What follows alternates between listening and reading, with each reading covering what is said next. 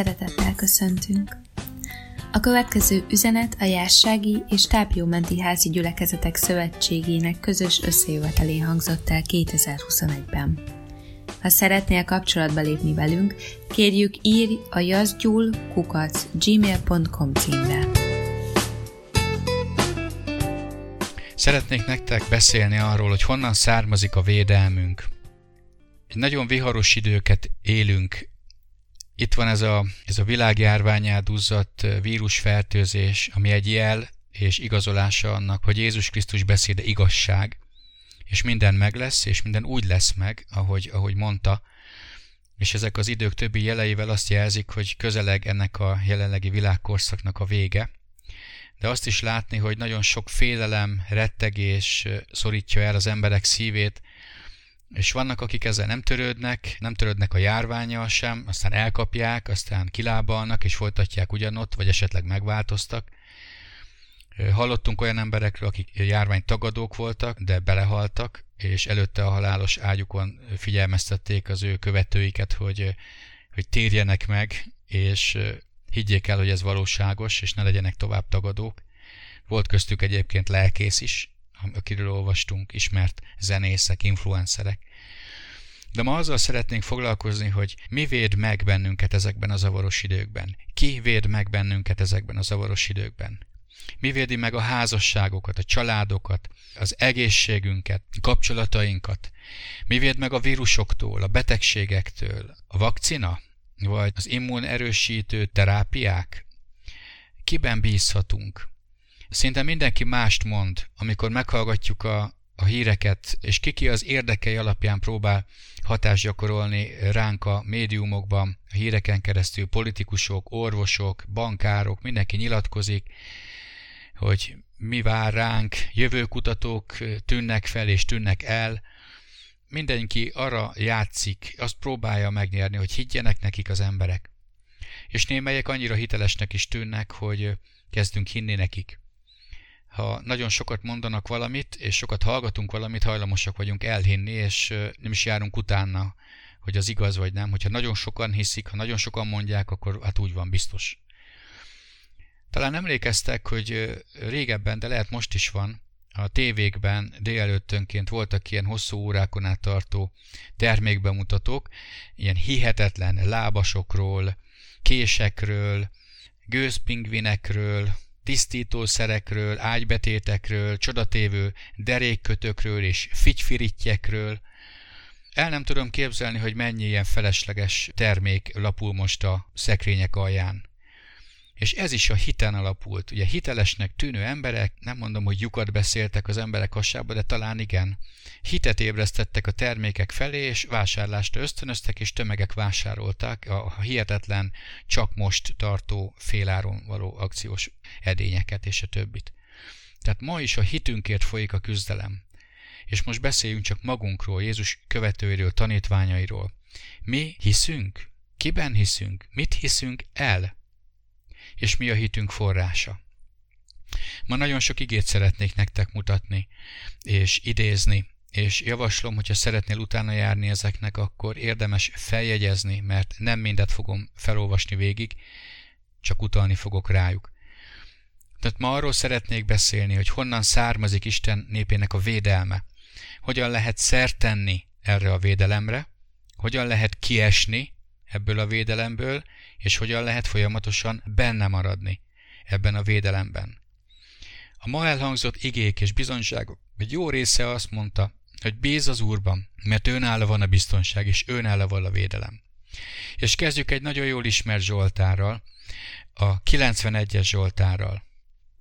Aki a felséges rejtekében lakik, az a mindenható árnyékában nyugszik. Azt mondom az Úrnak, oltalmam és váram, Istenem, ő benne bízom, mert ő szabadít meg téged a madarász csapdájából, a veszedelmes dögvésztől. Tollaival befedez téged, és szárnya alatt lesz oltalmad. Pajzs és páncél a hűsége. Nem kell félned az éjszakai rettentéstől, sem a repülőnyíltól nappal, sem a dögvésztől, amely a homályban jár, sem pedig a döghaláltól, egyébként ez a járvány amely délben pusztít.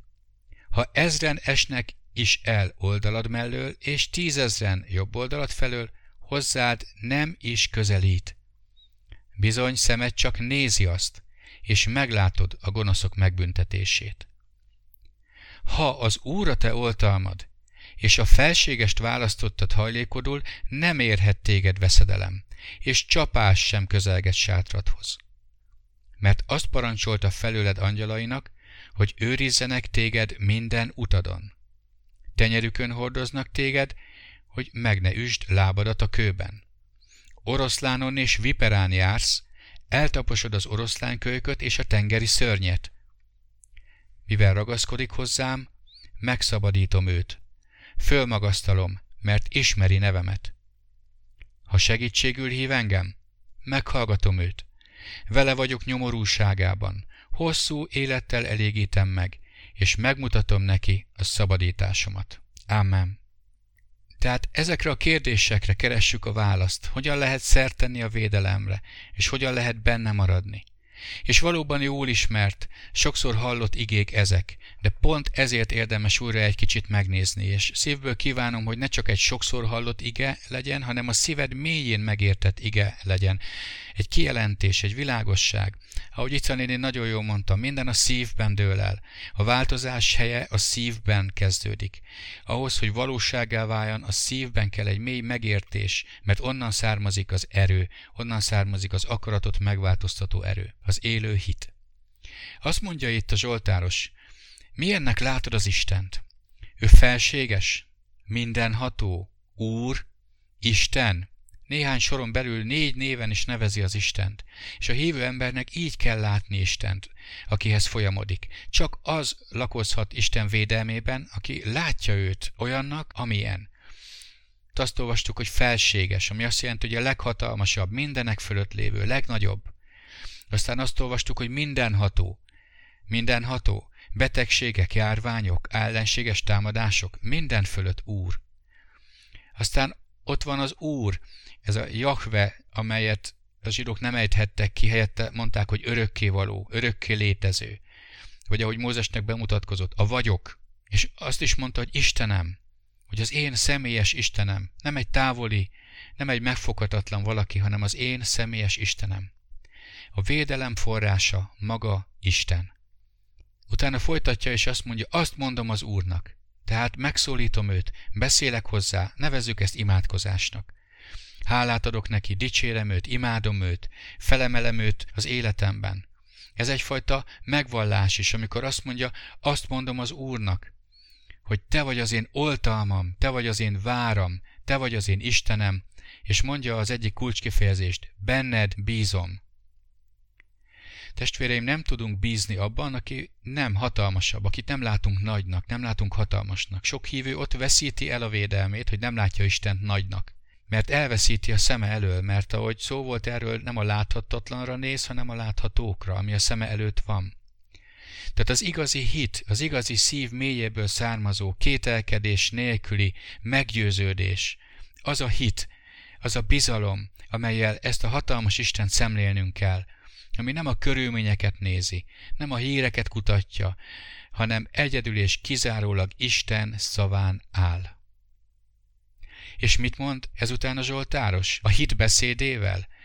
Azzal a bizalommal, amelyet a hatalmas Isten bevet, azt mondja, megszabadít engem, elfedez engem, oltalmaz engem, pajzs és páncél a hűsége, ha nagyon hasonlít ez az hit pajzsához, amelyről az új szövetségben olvasunk Pálapostoltól. A hit pajzsa, amelyet nap mint nap fel kell vegyünk, ami megoltja az ördög minden tüzes nyilát. Pajzs és páncél az ő hűsége. Nem azért fog megvédeni engem a hitem, mert én nagyon hiszek, hanem azért, mert Isten véd meg az én hitem által és segítségével. Aztán azt is mondja a Zsoltáros, nem kell félned, amikor csapások közelednek hozzád. Nem kell félned. Nem fogsz félni, hogyha védelem alatt vagy, mert biztonság lesz a szívedben. Aztán a következő versben megjelenik a szokásos feltétel, a, ha. Azt mondja, ha az Úr a te oltalmad, ha a fenségest választott hajlékodul. Tehát ez egy személyes döntés. Te meg én eldönthetjük, hogy kiben bízunk, hogy miben bízunk, hogy kire hallgatunk, hogy kire figyelünk. És azt mondja viszont, ha mi az urat, urat választjuk, és azt mondja, hogy benne bízunk, akkor nem ér a veszedelem, akkor parancsol az angyalainak felülünk, hogy kőben ne üssük a lábunkat, sőt azt is mondja, hogy győztesek leszünk a különböző harcokban. Aztán, ha tovább megyünk, van még egy feltétel, azt mondja, ismerjük a nevét.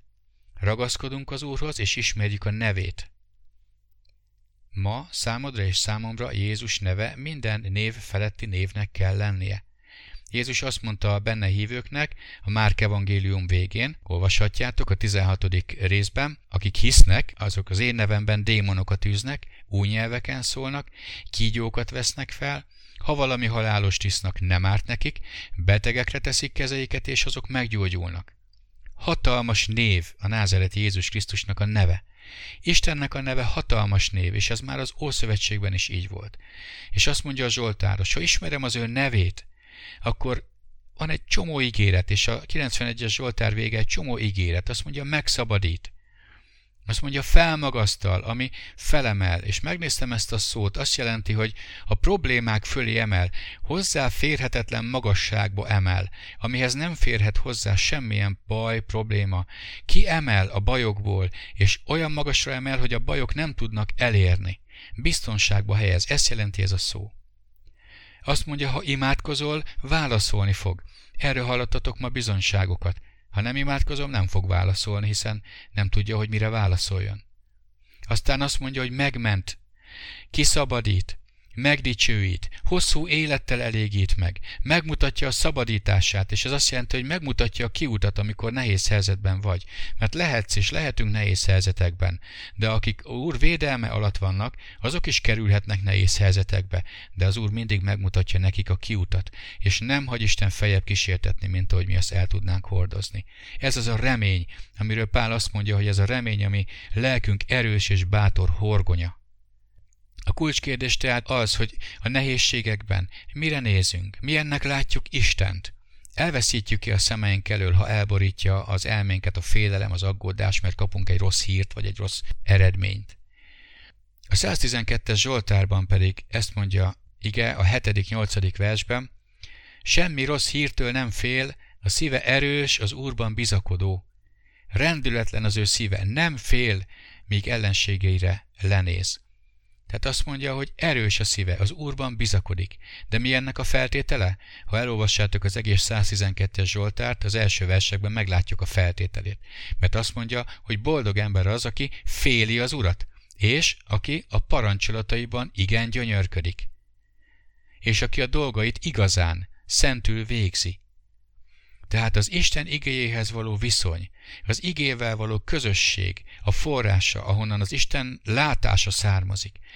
Ahogy tanulmányozod, hogy olvasod az igét, hogy elmékedsz rajta, akkor szívedben növekedni fog, egyre nagyobb lesz Isten, egyre össze, jobban összemegy a probléma. Valójában nem történik más, mint Isten elkezd felemelni magához ki a problémák közül, hogy onnan lásd a helyzetet, hogy bíz benne, hogy ő a védelme alatt tart.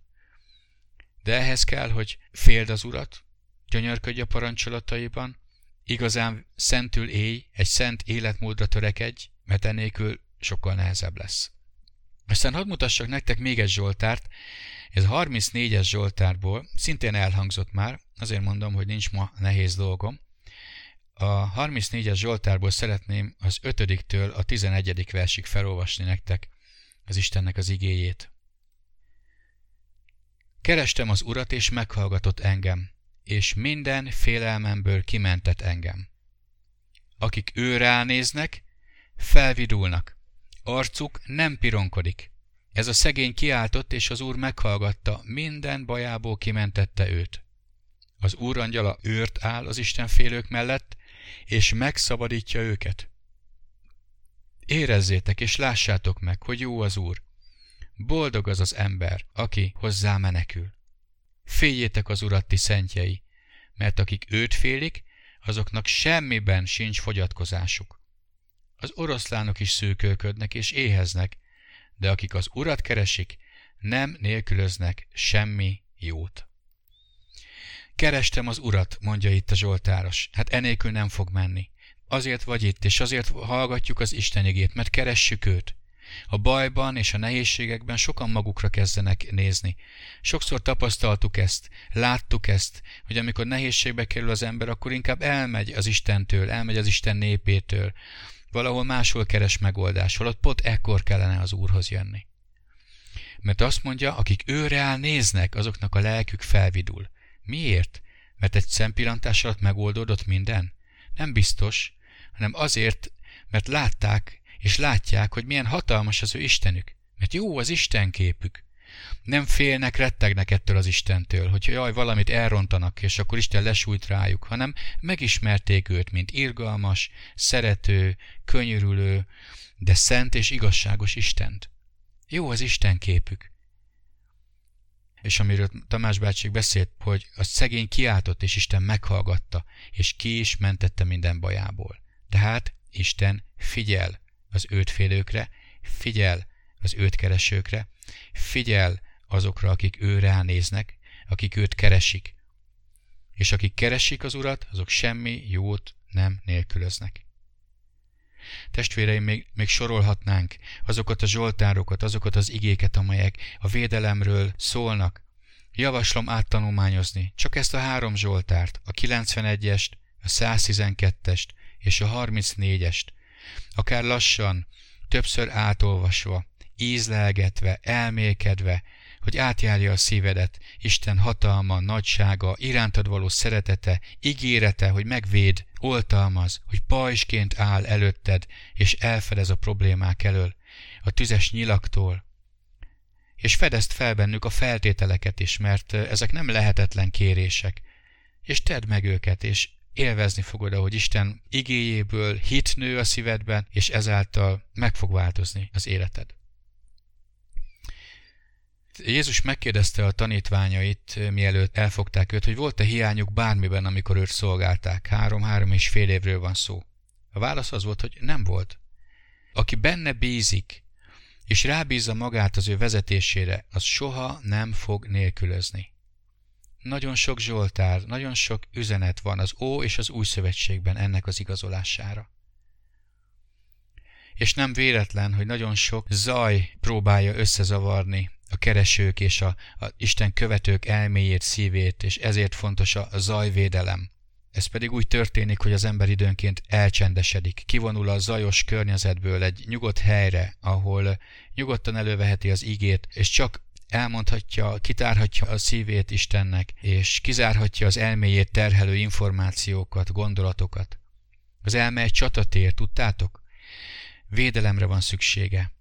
Itt is szükséges a védelem. Meg kell védenünk azokat a gondolatokat, amik Istentől vannak, és le kell rombolnunk azokat, amelyek nem Istentől vannak. Pál a korintusi akkor írt második levél tizedik részében beszél is erről. Ez egy ravasz ördögi cél, hogy sokat foglalkozzunk a világi dolgokkal, és nézzük a szem előtt valókat, mert akkor Isten ismeretét fogja tudni ezeken keresztül megtámadni az ördög. Azt mondja a Korintus levélben, az előbb említett 2 Korintus 10. 5. versében, hogy, hogy le kell rombolni azokat az okoskodásokat és magaslatokat, amik Isten ismerete ellen emeltettek, és fogjuk el ejteni a gondolatokat, hogy engedelmeskedjenek Istennek. Jó, tehát van, amit építeni kell, van, amit rombolni kell. Építeni kell a védelemnek a falát, a hitnek a falát, és rombolni kell a hitetlenségnek, az Isten ismerete ellen emeltetett falakat, gondolatokat, reménytelen, csügget, kilátástalan gondolatok falait. Az elménk csatatér, harctér, ne engedjük, hogy az ellenség beássa magát az elménkbe. Ha túl sokat elmékedünk a láthatókon, ha túl sokat vizsgálgatjuk a vírus hatását, a járványterjedést, akkor a 91-es Zsoltárban, hogy elesnek mellőlünk ezren, jobb kezenk felül tízezren, ez nem fog tudni működni, mert én azt a 5000-et, meg a tízezret, meg ezret fogom nézni, aki elesik, és azt várom, mikor érkezik el hozzám. De Isten azt mondta, hogy nem érkezik el hozzád, ha benne bízol. Inkább a hit pajzsát vegyük fel, ami nem más, mint egy teljes bizalom Istenben. Hadd olvassak föl még egy Zsoltár részt azért, és ez a 115-ös Zsoltárból néhány vers, a 9-től a 13-ig. Azt mondja itt, Izrael az Úrban bízzál, segítséged és pajzsodő. Áron háza, az Úrban bízzál, segítséged és pajzsodő. Akik félitek az Urat, az Úrban bízzatok, segítségetek és pajzsatok ő. Gondol ránk az Úr, és megáld minket. Megáldja Izrael házát, megáldja Áron házát, és megáldja azokat, akik félik az Urat, kicsinyeket és nagyokat. Hát milyen nagyszerű bátorítás az. Azt mondja, ő a segítségünk és a pajzsunk. Ebből a három csoportból, Izrael háza, Áron háza, vagy az Isten félők, ezek közül valamelyikhez kell, hogy tartozzunk. És a legtöbben szerintem, akik nem vagyunk zsidók, születésünk szerint sem a papsághoz nem tartozunk, azokhoz tartozunk, akik félik az Urat. Mit ígér itt Isten? Akik félik az Urat. Bízzatok az Úrban, és ő lesz a segítségetek, és ő lesz a pajzsatok.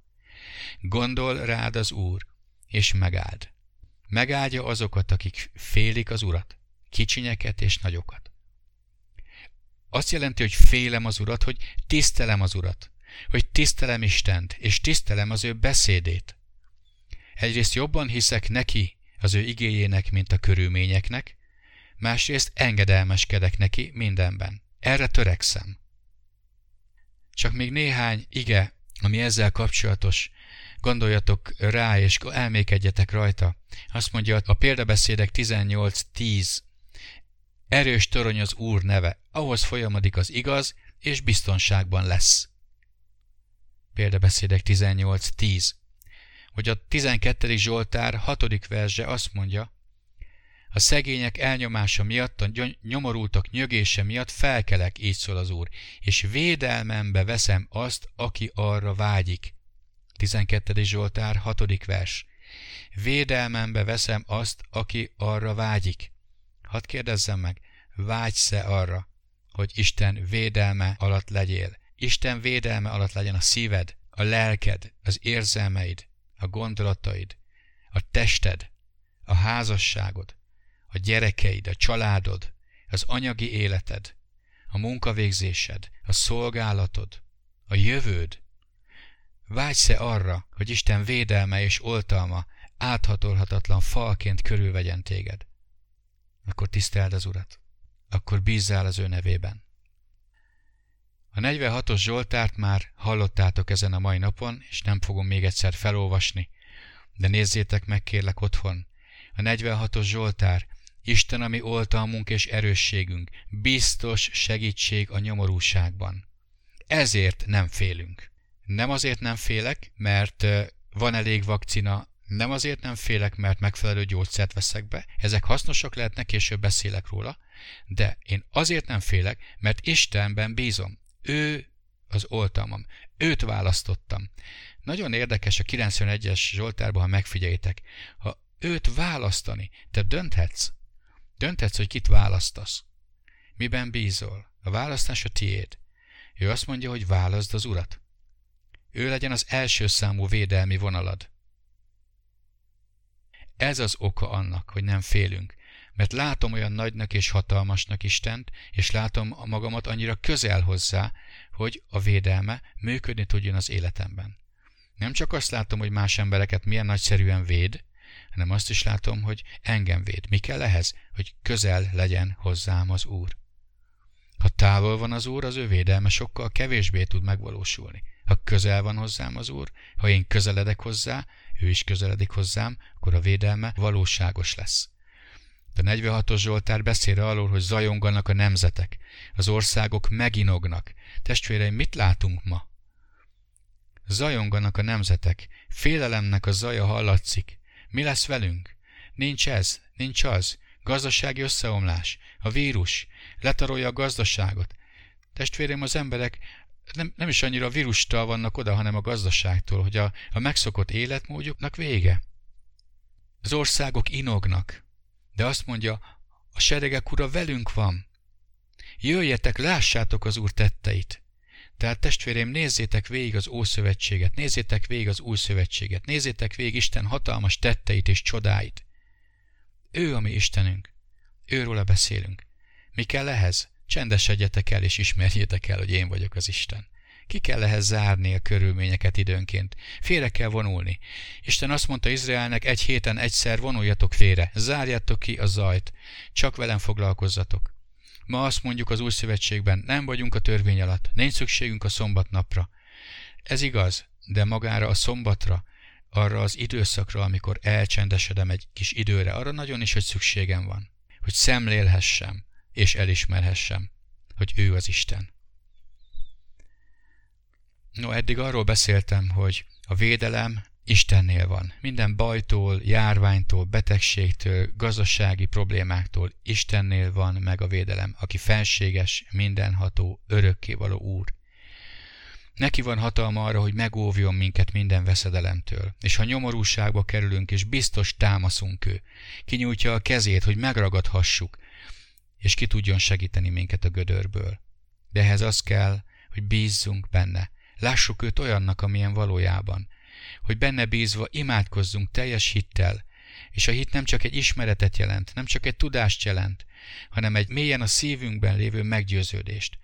Testvéreim, nagyon érdemes végig gondolni azt, amikor kimondasz valamit, az Isten igéjét akár szavakban, hogy azt te valóban hiszed, vagy csak tudod, hogy ezt kell mondani tudod a fejeddel, hogy meg kell bocsátani, tudod a fejeddel, hogy amikor betegség jön, akkor ellene kell állni, de igazából a szívedben nincs ott a teljes hit, és a kimondott szó az igazából egy erőtlen lövedék, mert nincs mögötte a hitnek az ereje. Nagyon fontos, hogy megértsük az Isten igéjét, hogy a szívünkben egy meggyőződés jöjjön létre, ne engedjük azt, hogy az elménket és a gondolatainkat tehát elborítsák a rossz dolgok, a hírek, az információk, és elhomályosítsák Isten hatalmát. Ehhez az Isten igéjével kell időt tölteni. De menjünk egy kicsit tovább. Hogyan lehet kiesni ebből az isteni védelemből? Szeretnék három példát megmutatni nektek, eh, hogy ezt kicsit jobban megértsük. Az első Gósen földjén játszódik. Izrael népét Isten különleges módon megóvta a csapásoktól, amelyek Egyiptom földjét sújtották, Isten látványosan különbséget tett a fáraó népe és Izrael között. Ezt nem is kellett kérniük. De amikor eljött a tizedik csapás, az első szülöttekre vonatkozó csapás, amely végleg megtörte a fáraó ellenállását, azon az éjszakán minden elsőszülöttre halál várt. És ez volt az első alkalom, hogy Izraelnek tennie kellett valami azért, hogy Isten megvédje őket a pusztító elől, meg kellett ölniük egy egyéves bárányt, a vérét fel kellett fogni egy edénybe, és egy izsóppal fel kellett kenni az ajtófélfára, a szemöldökfára. Ezután be kellett zárkózni a házba, és azt mondta Isten, hogy ne lépjetek ki a házból, mert ha kilépsz a házból, akkor kikerülsz a védelem alól.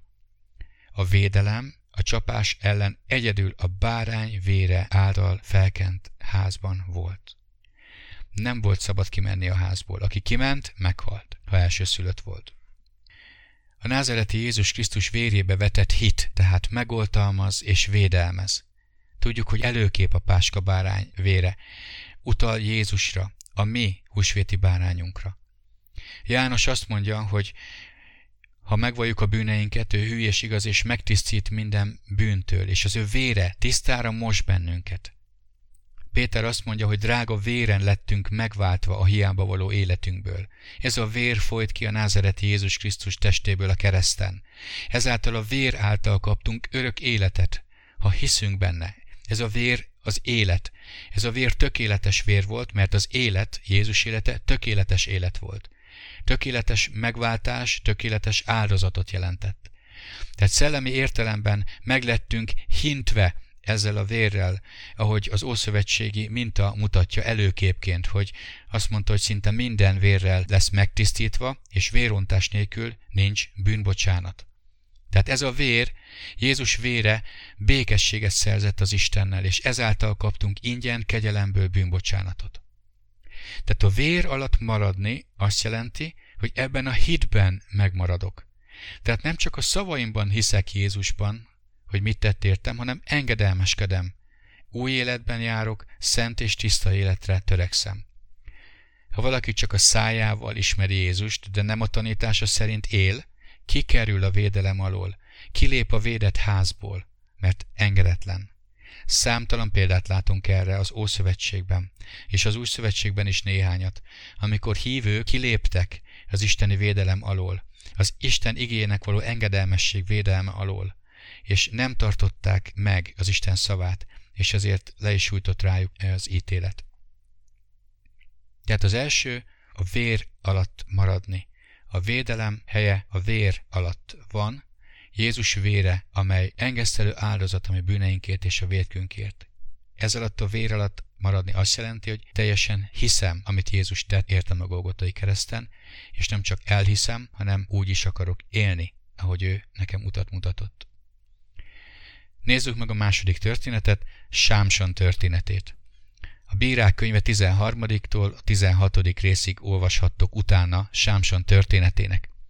Sámson Isten kiválasztottja volt, és ezt tudta magáról, ha bár voltak kisiklásai, igyekezett azért Istennek az eszköze lenni. Az ereje abban volt, hogy a szülei kaptak egy proféciát, hogy ne vágja le a haját, és ahogy ezt a proféciát megtartották, és hogy a szülei is továbbadták Sámsonnak, Isten tudta őt használni. Az ereje nem a hajában volt fizikailag, hanem az Isten szavának való engedelmességben volt. Azt mondta az angyal, borotva ne érintse az ő fejét. De a bűnnel való játék, a Zsolt és utalt rá, ugye, életveszélyes.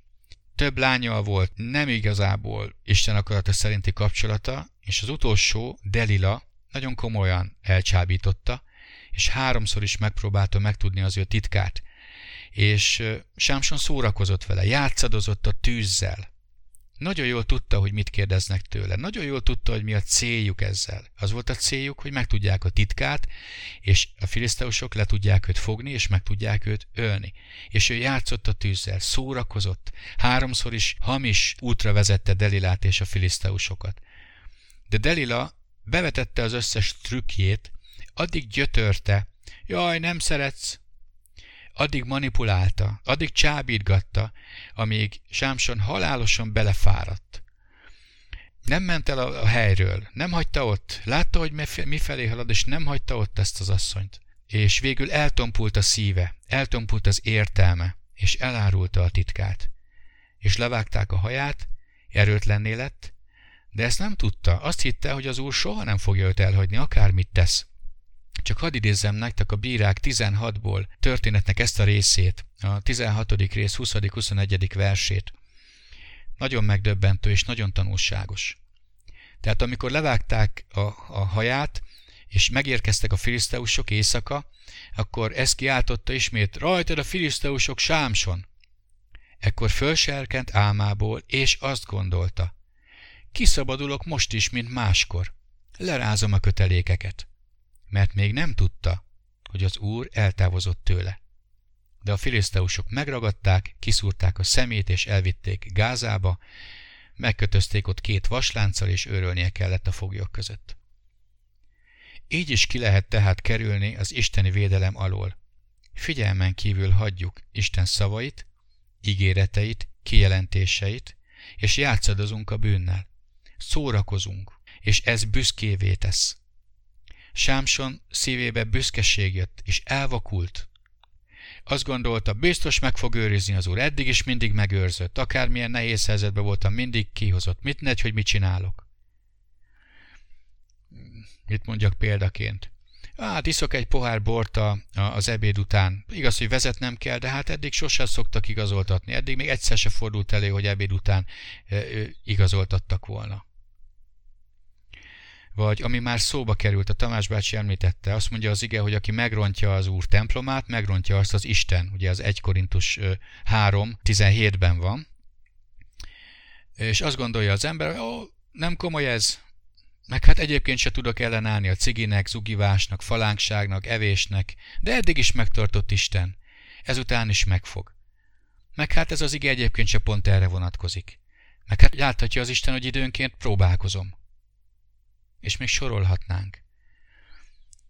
Nem bízhatunk a saját erőnkben és képességünkben, abban, hogy eddig mi volt. Lehet, hogy Isten eddig kegyelmes és irgalmas volt, de ez olyan, mintha fényes nappal elaludnánk.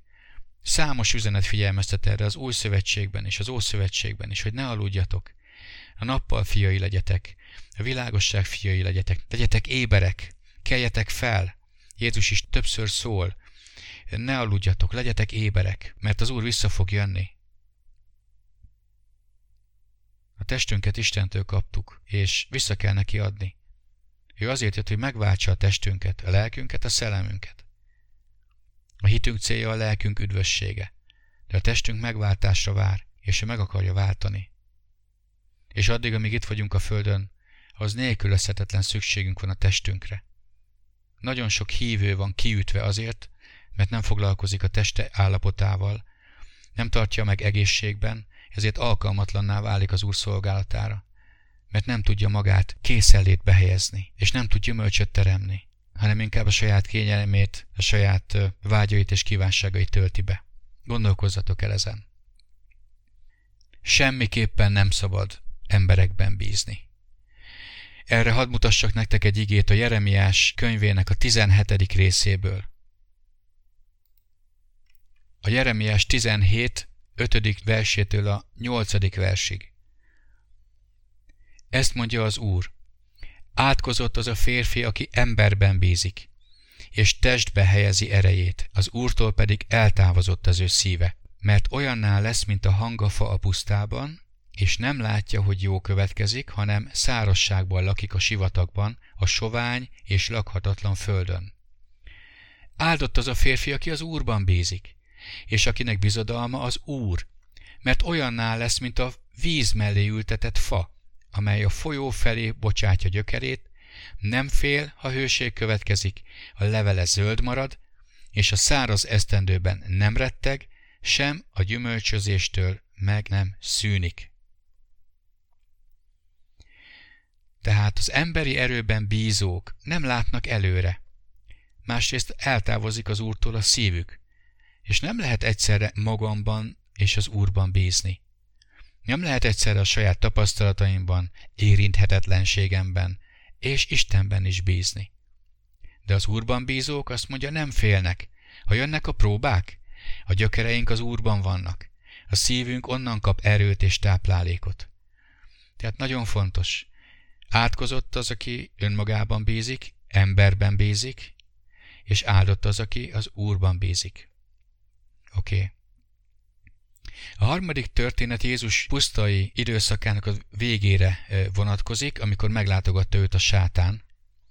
Ezt erről olvashattok a evangéliumok erején, például Lukács evangélium negyedik részében hogy három próbán, három kísértésen keresztül vitte őt sátán, és az egyik az volt, hogy a templom ormára állította, és azt mondta, ha Isten fia vagy, akkor vesd magadat alá, mert meg van írva, és idézte neki a 91-es Zsoltárt, 11. verstől, hogy az angyalainak parancsol felőled, hogy megőrizzenek téged, és kezükben hordoznak, hogy valamiképpen meg lábadat a kőbe.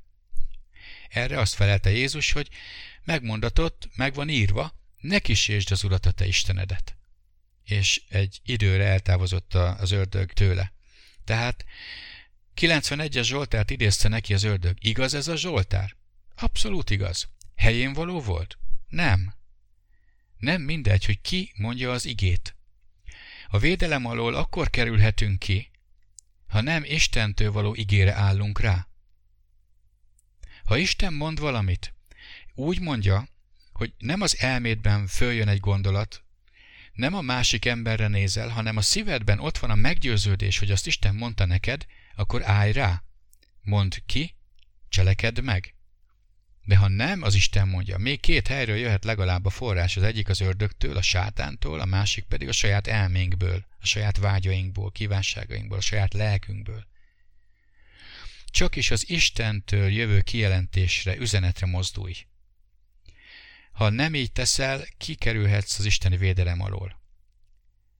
Próbálom megmagyarázni. Nem elég tudni egy igét a fejemmel, nem elég összegyűjteni egy lapra a gyógyulástól szóló igéket és felolvasgatni, vagy már az isteni védelemről eddig elhangzott igéket felolvasom, hangosan, és akkor azt mondom, hogy most megvallottam az igét. Nem, csak olvastad.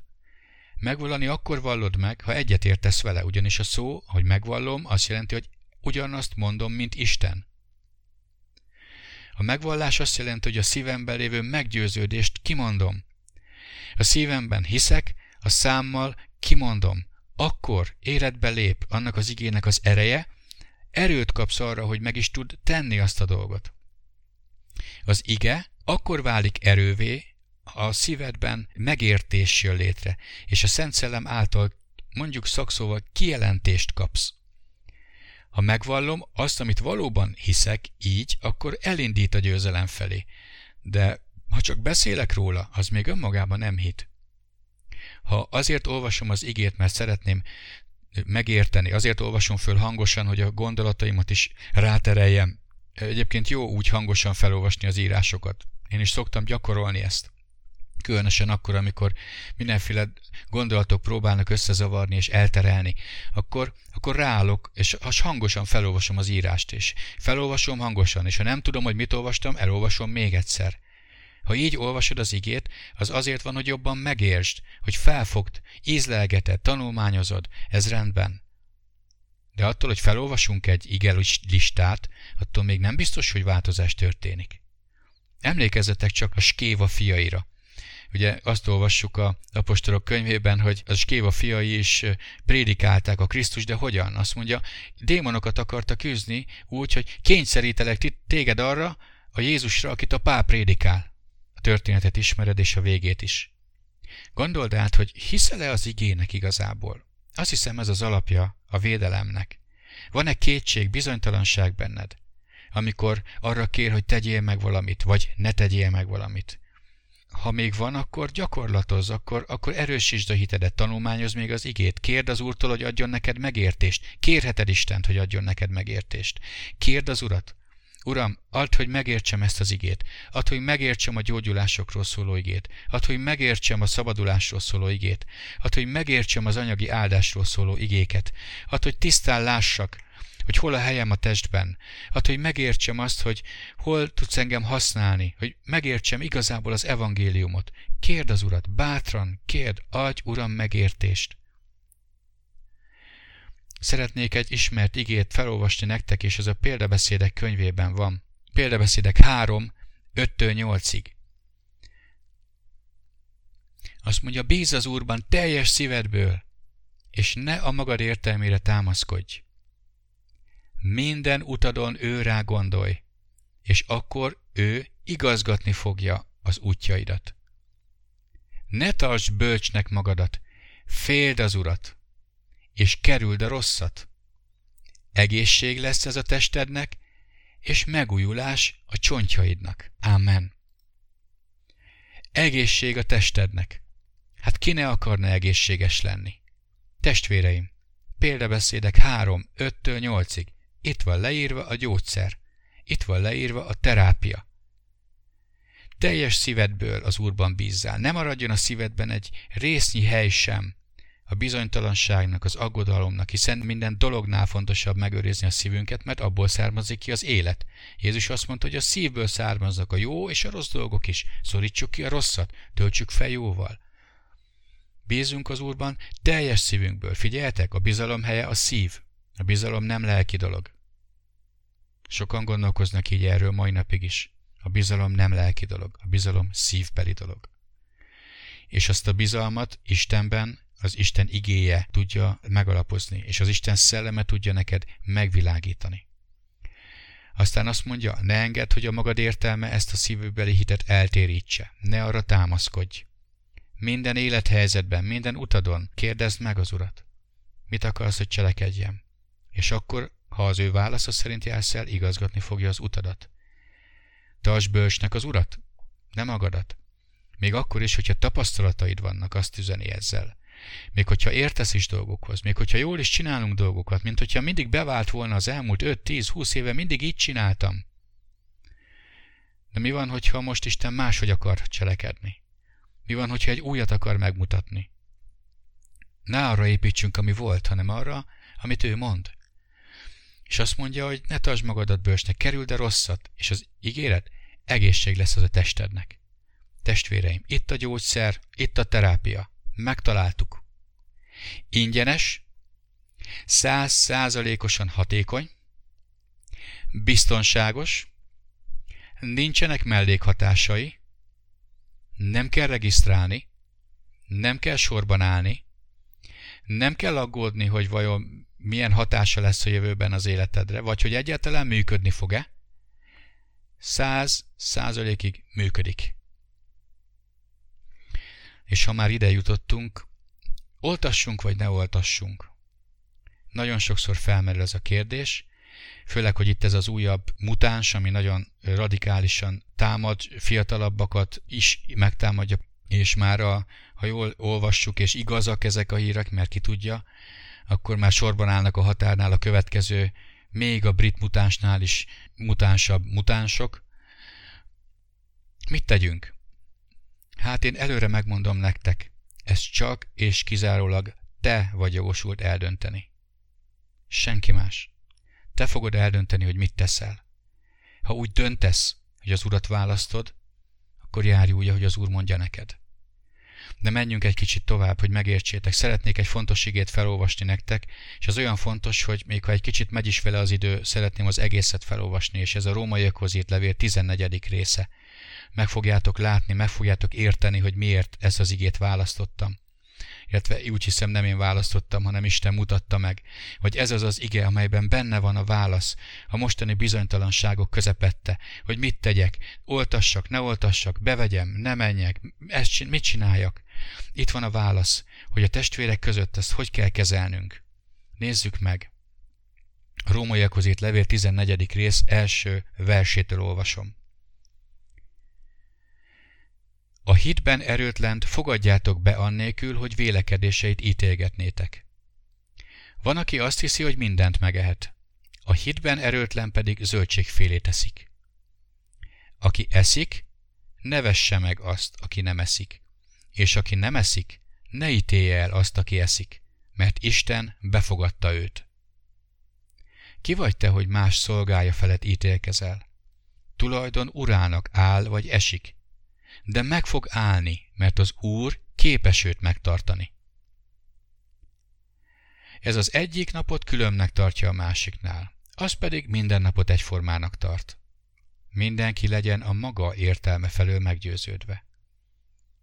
Aki a napokra ügyel, az Úrért ügyel. Aki eszik, az Úrért eszik, mert hálát ad az Istennek. Aki nem eszik, az Úrért nem eszik, és szintén hálát ad Istennek mert közülünk senki sem él önmagának, és senki sem hal meg önmagának. Mert ha élünk, az Úrnak élünk, ha meghalunk, az Úrnak halunk meg. Ezért akár éljünk, akár halljunk, az Úréi vagyunk.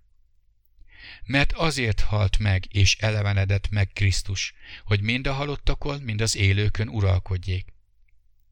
Te pedig miért ítéled el a testvéredet, vagy miért nézed le a testvéredet? Hiszen mindnyáján odaállunk majd Isten ítélőszéke elé. Mert meg van írva, élek én, így szól az Úr.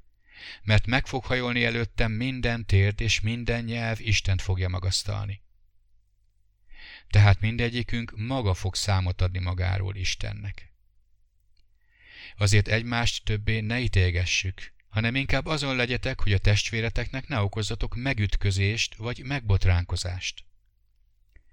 Tudom, és meg vagyok győződve az Úr Jézusban, hogy semmi sem tisztátalan önmagában, hanem bármi annak tisztátalan, aki tisztátalannak tartja. De ha testvéred az étel miatt megszomorodik, akkor te nem jártál el vele szemben szeretetben. Ételeddel ne okozd vesztét annak, akiért Krisztus meghalt. Ne káromolják miattatok azt, ami nektek jó. Mert az Isten országa nem evés, nem ivás, hanem igazság, békesség és Szentlélek által való öröm. Mert aki ebben szolgál Krisztusnak, az kedves Isten előtt, és az emberek megbecsülik. Azért tehát törekedjünk azokra, amik a békességre és az egymás épülésére valók. Ne roncs le az ételért az Isten munkáját. Minden tiszta ugyan, de rossz annak az embernek, aki úgy eszik, hogy megbotránkoztat.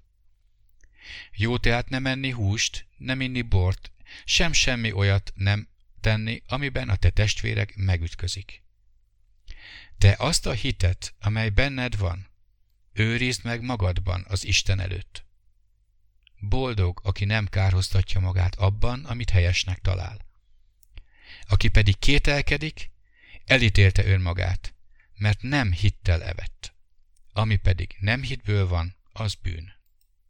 Nagyon fontos, érdemes többször is átolvasni és tanulmányozni ezt a részt a római levélből. A lényeg az, hogy egymás hitét és meggyőződését tartsuk tiszteletben. Ne ítéljük el, és ne nézzük le azt, aki beoltatja magát, és azt sem, aki nem. A nagy kérdés ugyanis az, hogy mi van a szívben, miben bízunk, kiben bízunk. Vannak, akik szerint például Isten bölcsességet adott az embereknek, hogy kifejleszék a vakcinákat, és ezáltal segítsenek az emberiségnek. Különösen igaz lehet ez azok számára, akiknek nincs Isten hitük, de bíznak az orvosokban, mert Isten jó mindenkihez, felhozza a napját igazakra és gonoszokra egyaránt, elsőt ad áldást, minden hívő és nem hívő élvezheti ezt. Testvéreim, a hit nem büszkélkedésre való. Azt mondja Pál, hogy tartsd meg magadban, és élj a szerint, ahogy hiszel. A hit úgyis a cselekedetekben fog majd nyilvánvalóvá és valósággá válni, addig úgyis halott. De a büszke, öntelt emberekre vigyázz, emlékezz Sámsorra. Ne kövesd ezeket az embereket megfelelésből, félelemből, mert ők nem Isten kijelentett igéjében hisznek sokszor, hanem inkább önmagukban, vagy emberi dolgokban. Nagyon sokan vannak most, akik például százezrével Magyarországon is, akik olyan elméleteket követnek, akár a, a vakcinával beadott csipekkel kapcsolatban, vagy génmódosítással kapcsolatban, vagy az 5G mobilhálózatok hatásáról, stb. stb. Nagyon sokan vannak oltástagadók, és vírustagadók, járványtagadók százezrével, millió számra. Magyarországon is, és az egész világon is. Ők is hisznek valamiben, és nem törődnek másokkal. A hit nem büszkékedésre való, mert ez is egy hit, amit ők bemutatnak. Csak Isten tudja, hogy mi van a szívünkben, és mi van a testvérem szívében. Az ige tudja megvizsgálni ezt. Az ige, mint egy lámpás hozza világosságra a szív rejtett dolgait. A zsidó négyben olvashatjátok ezt.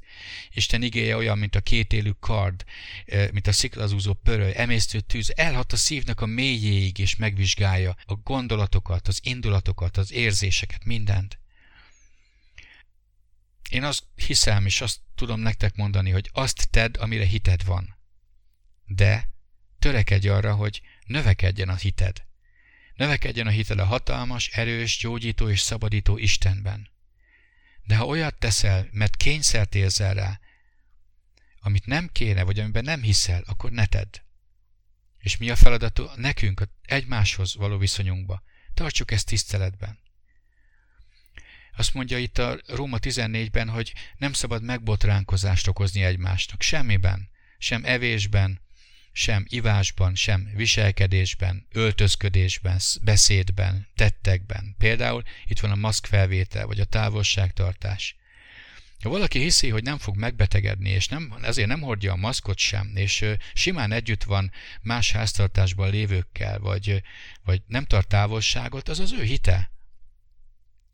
Ha ezt a hitét ő az Isten igéjéből nyeri, dicsőség érte Istennek, és azt gondolom ez egy nagyon nagy dolog. Hallottunk ilyen emberekről, Isten embereiről. De ha ez az ember a elhangzott igék alapján akar eljárni, akkor, hogyha olyan testvérekkel van együtt, akik viszont nem tudnak úgy hinni, mint ő, akkor vegyen föl maszkot. Akkor tartson távolságot. Nem a maga hitetlensége miatt. Ezzel nem az bizonyítja, hogy ő hitetlen, hanem az bizonyítja, hogy szereti a másikat és tiszteletben tartja őt, és nem akarja őt megbotránkoztatni.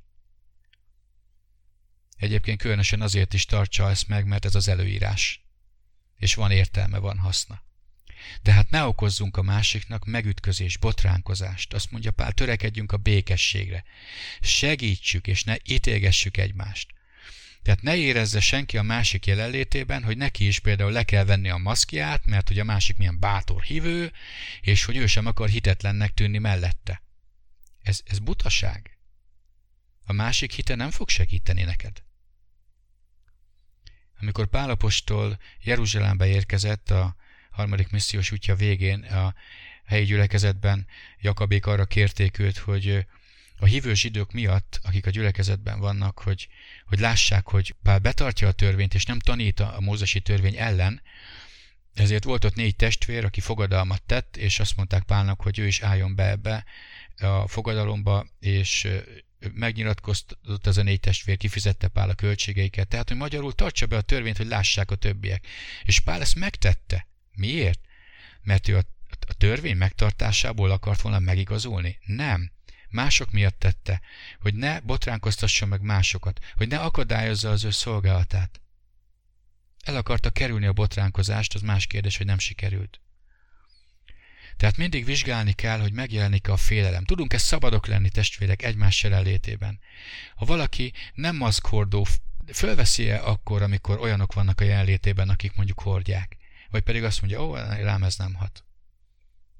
Testvéreim, legyen hitetek Istenben, de legyetek józanok. Imádkozzatok, hogy mit tegyetek és mit ne. Ne várjátok, hogy más emberek megmondják nektek, hogy mit tegyetek, mert hogyha más emberekbe hisztek, és emberekben fogtok hinni, az édes kevés. Ha aki az Úrban bízik, az fog megújulni, az fog megerősödni, annak az életéből fog kiszorulni a félelem, mert egyedül ebből az egész világ mindenségbe csak az Úr az, senki más, csak az Úr az, akiben lehet bízni, senki másban nem. Jézus imádkozott a tanítványaiért. A János 17-ben. Azt mondta, nem azt kérem, hogy vedd ki őket a világból, hanem őrizd meg őket a gonosztól. Tegyük mi is ezt. Bátran és kövessük a mesterünket. Imádkozzunk azért, hogy az Úr őrizze meg bennünket a gonosztól. Őrizze meg a családjainkat, őrizze meg a gyermekeinket, őrizze meg a testvéreinket, a gyülekezeteket, a rokonainkat, a környezetünket. Ezzel követjük őt, ezzel szolgáljuk őt. A Szent Szellem kész arra, hogy kijelentse neked az írásokból az Isten tökéletes akaratát.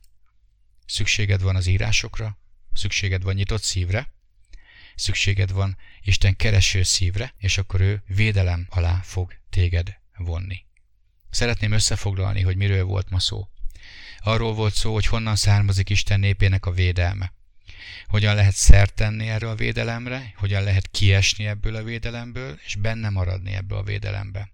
A legfontosabbnak azt találtuk, hogy milyennek látjuk Istent, hogy mindenható, örökkévaló, felséges, mindenek felett Úr, ha imádkozom hozzá, és teljes szívből hiszek benne, hiszek az ő szavának, elhiszem, amit mond, akkor védelem alatt vagyok. Isten igéje vonatkozik az élet minden területére. Egészség, anyagiak, kapcsolatok, és sorolhatnánk. Ahogy megtalálod az ő vezetése által az igéket, és a szívedbe befogadod és beépíted azt, és arra építed a gyakorlatodat, a minden, mindennapjaidat, akkor védelem alatt leszel. Az ige tanulmányozása által egyre nagyobb lesz a szemedben Isten, egyre növekszel a hitben, és akik teljes szívből bíznak az Úrban, azoknak ő a segítsége és pajzsa. Minden veszedelmes helyzetben, minden vészhelyzetben, minden nehéz helyzetben bízhatsz benne. Elhagy a félelem, és bátorságos lesz a szíved.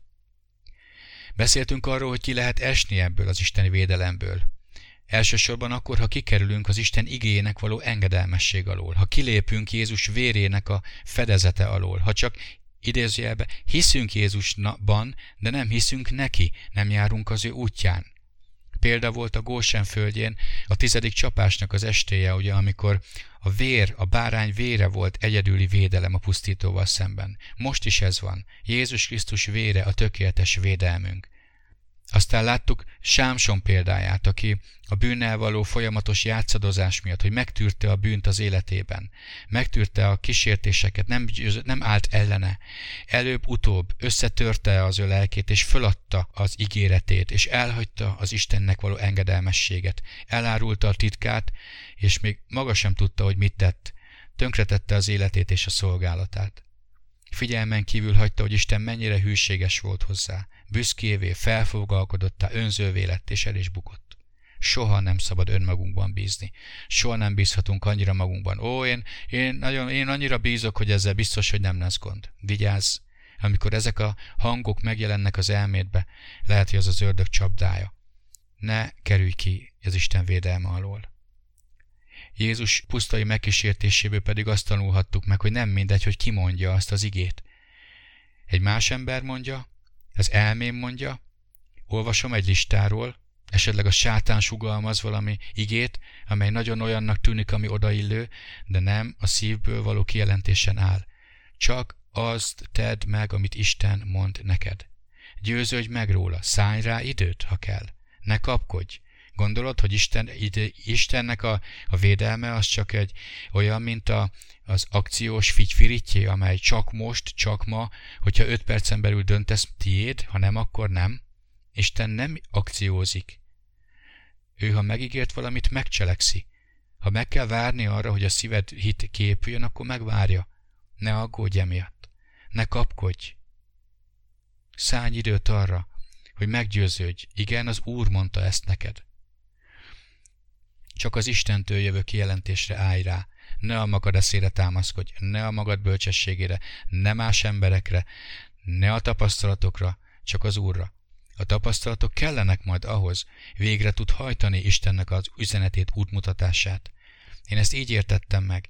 Ez nem jelenti azt, amikor döntünk, hogy akkor hagyjunk figyelmen kívül mindent, és, és, és állunk így és nézünk, hanem azt jelenti, hogy Uram, legyen meg a Te akaratod. Nem akarom korlátozni az ilyen korlátos agyammal a Te nagy dolgaidat. És amikor mondasz valamit, hogy tegyem meg, akkor tudom, hogy olyat mondasz, amit meg tudok tenni. Mert például adtál tapasztalatokat rá, adtál képességet rá, adtál tudást rá. És végül a Róma 14 alapján megnéztük, hogy hogyan viszonyuljunk egymáshoz, egymás döntéseihez, például vakcina, vagy maszk, vagy távolságtartás ügyben, de igaz ez minden másra az életünkben, a szolgálattól kezdve nagyon sok mindenre. Tartsuk tiszteletben egymás hitét. Ne ítélgessük, hanem támogassuk a másikat. Ne okozzunk megbotránkozást, ne büszkélkedjünk a hitünkkel. Tartsuk meg magunknak, hanem inkább segítsük egymást a hitből való növekedésbe, és álljunk melléjük. És végül legyen hitünk Istenben, legyünk józanok, imádkozzunk magunkért és egymásért, hogy Isten őrizzen meg bennünket a gonosztól. És még egy igét szeretnék zárásul a 121-es Zsoltárt felolvasni nektek. A 121-es Zsoltár a következőt mondja. Szememet a hegyekre emelem, honnan jön a segítségem? Segítségem az Úrtól van, aki az eget és a földet teremtette. Nem engedi, hogy lábad meginogjon. Nem szunnyad el őriződ. Íme nem szunnyad, és nem alszik Izrael őrizője. Az Úr a te őriződ, az Úr a te árnyékod jobb kezed felől. Nem árt neked nappal a nap, sem éjjel a hold. Az Úr megőriz téged minden gonosztól, megőrzi lelkedet megőrzi az Úr a te ki és bemeneteledet, mostantól fogva mindörökké. Amen és Amen.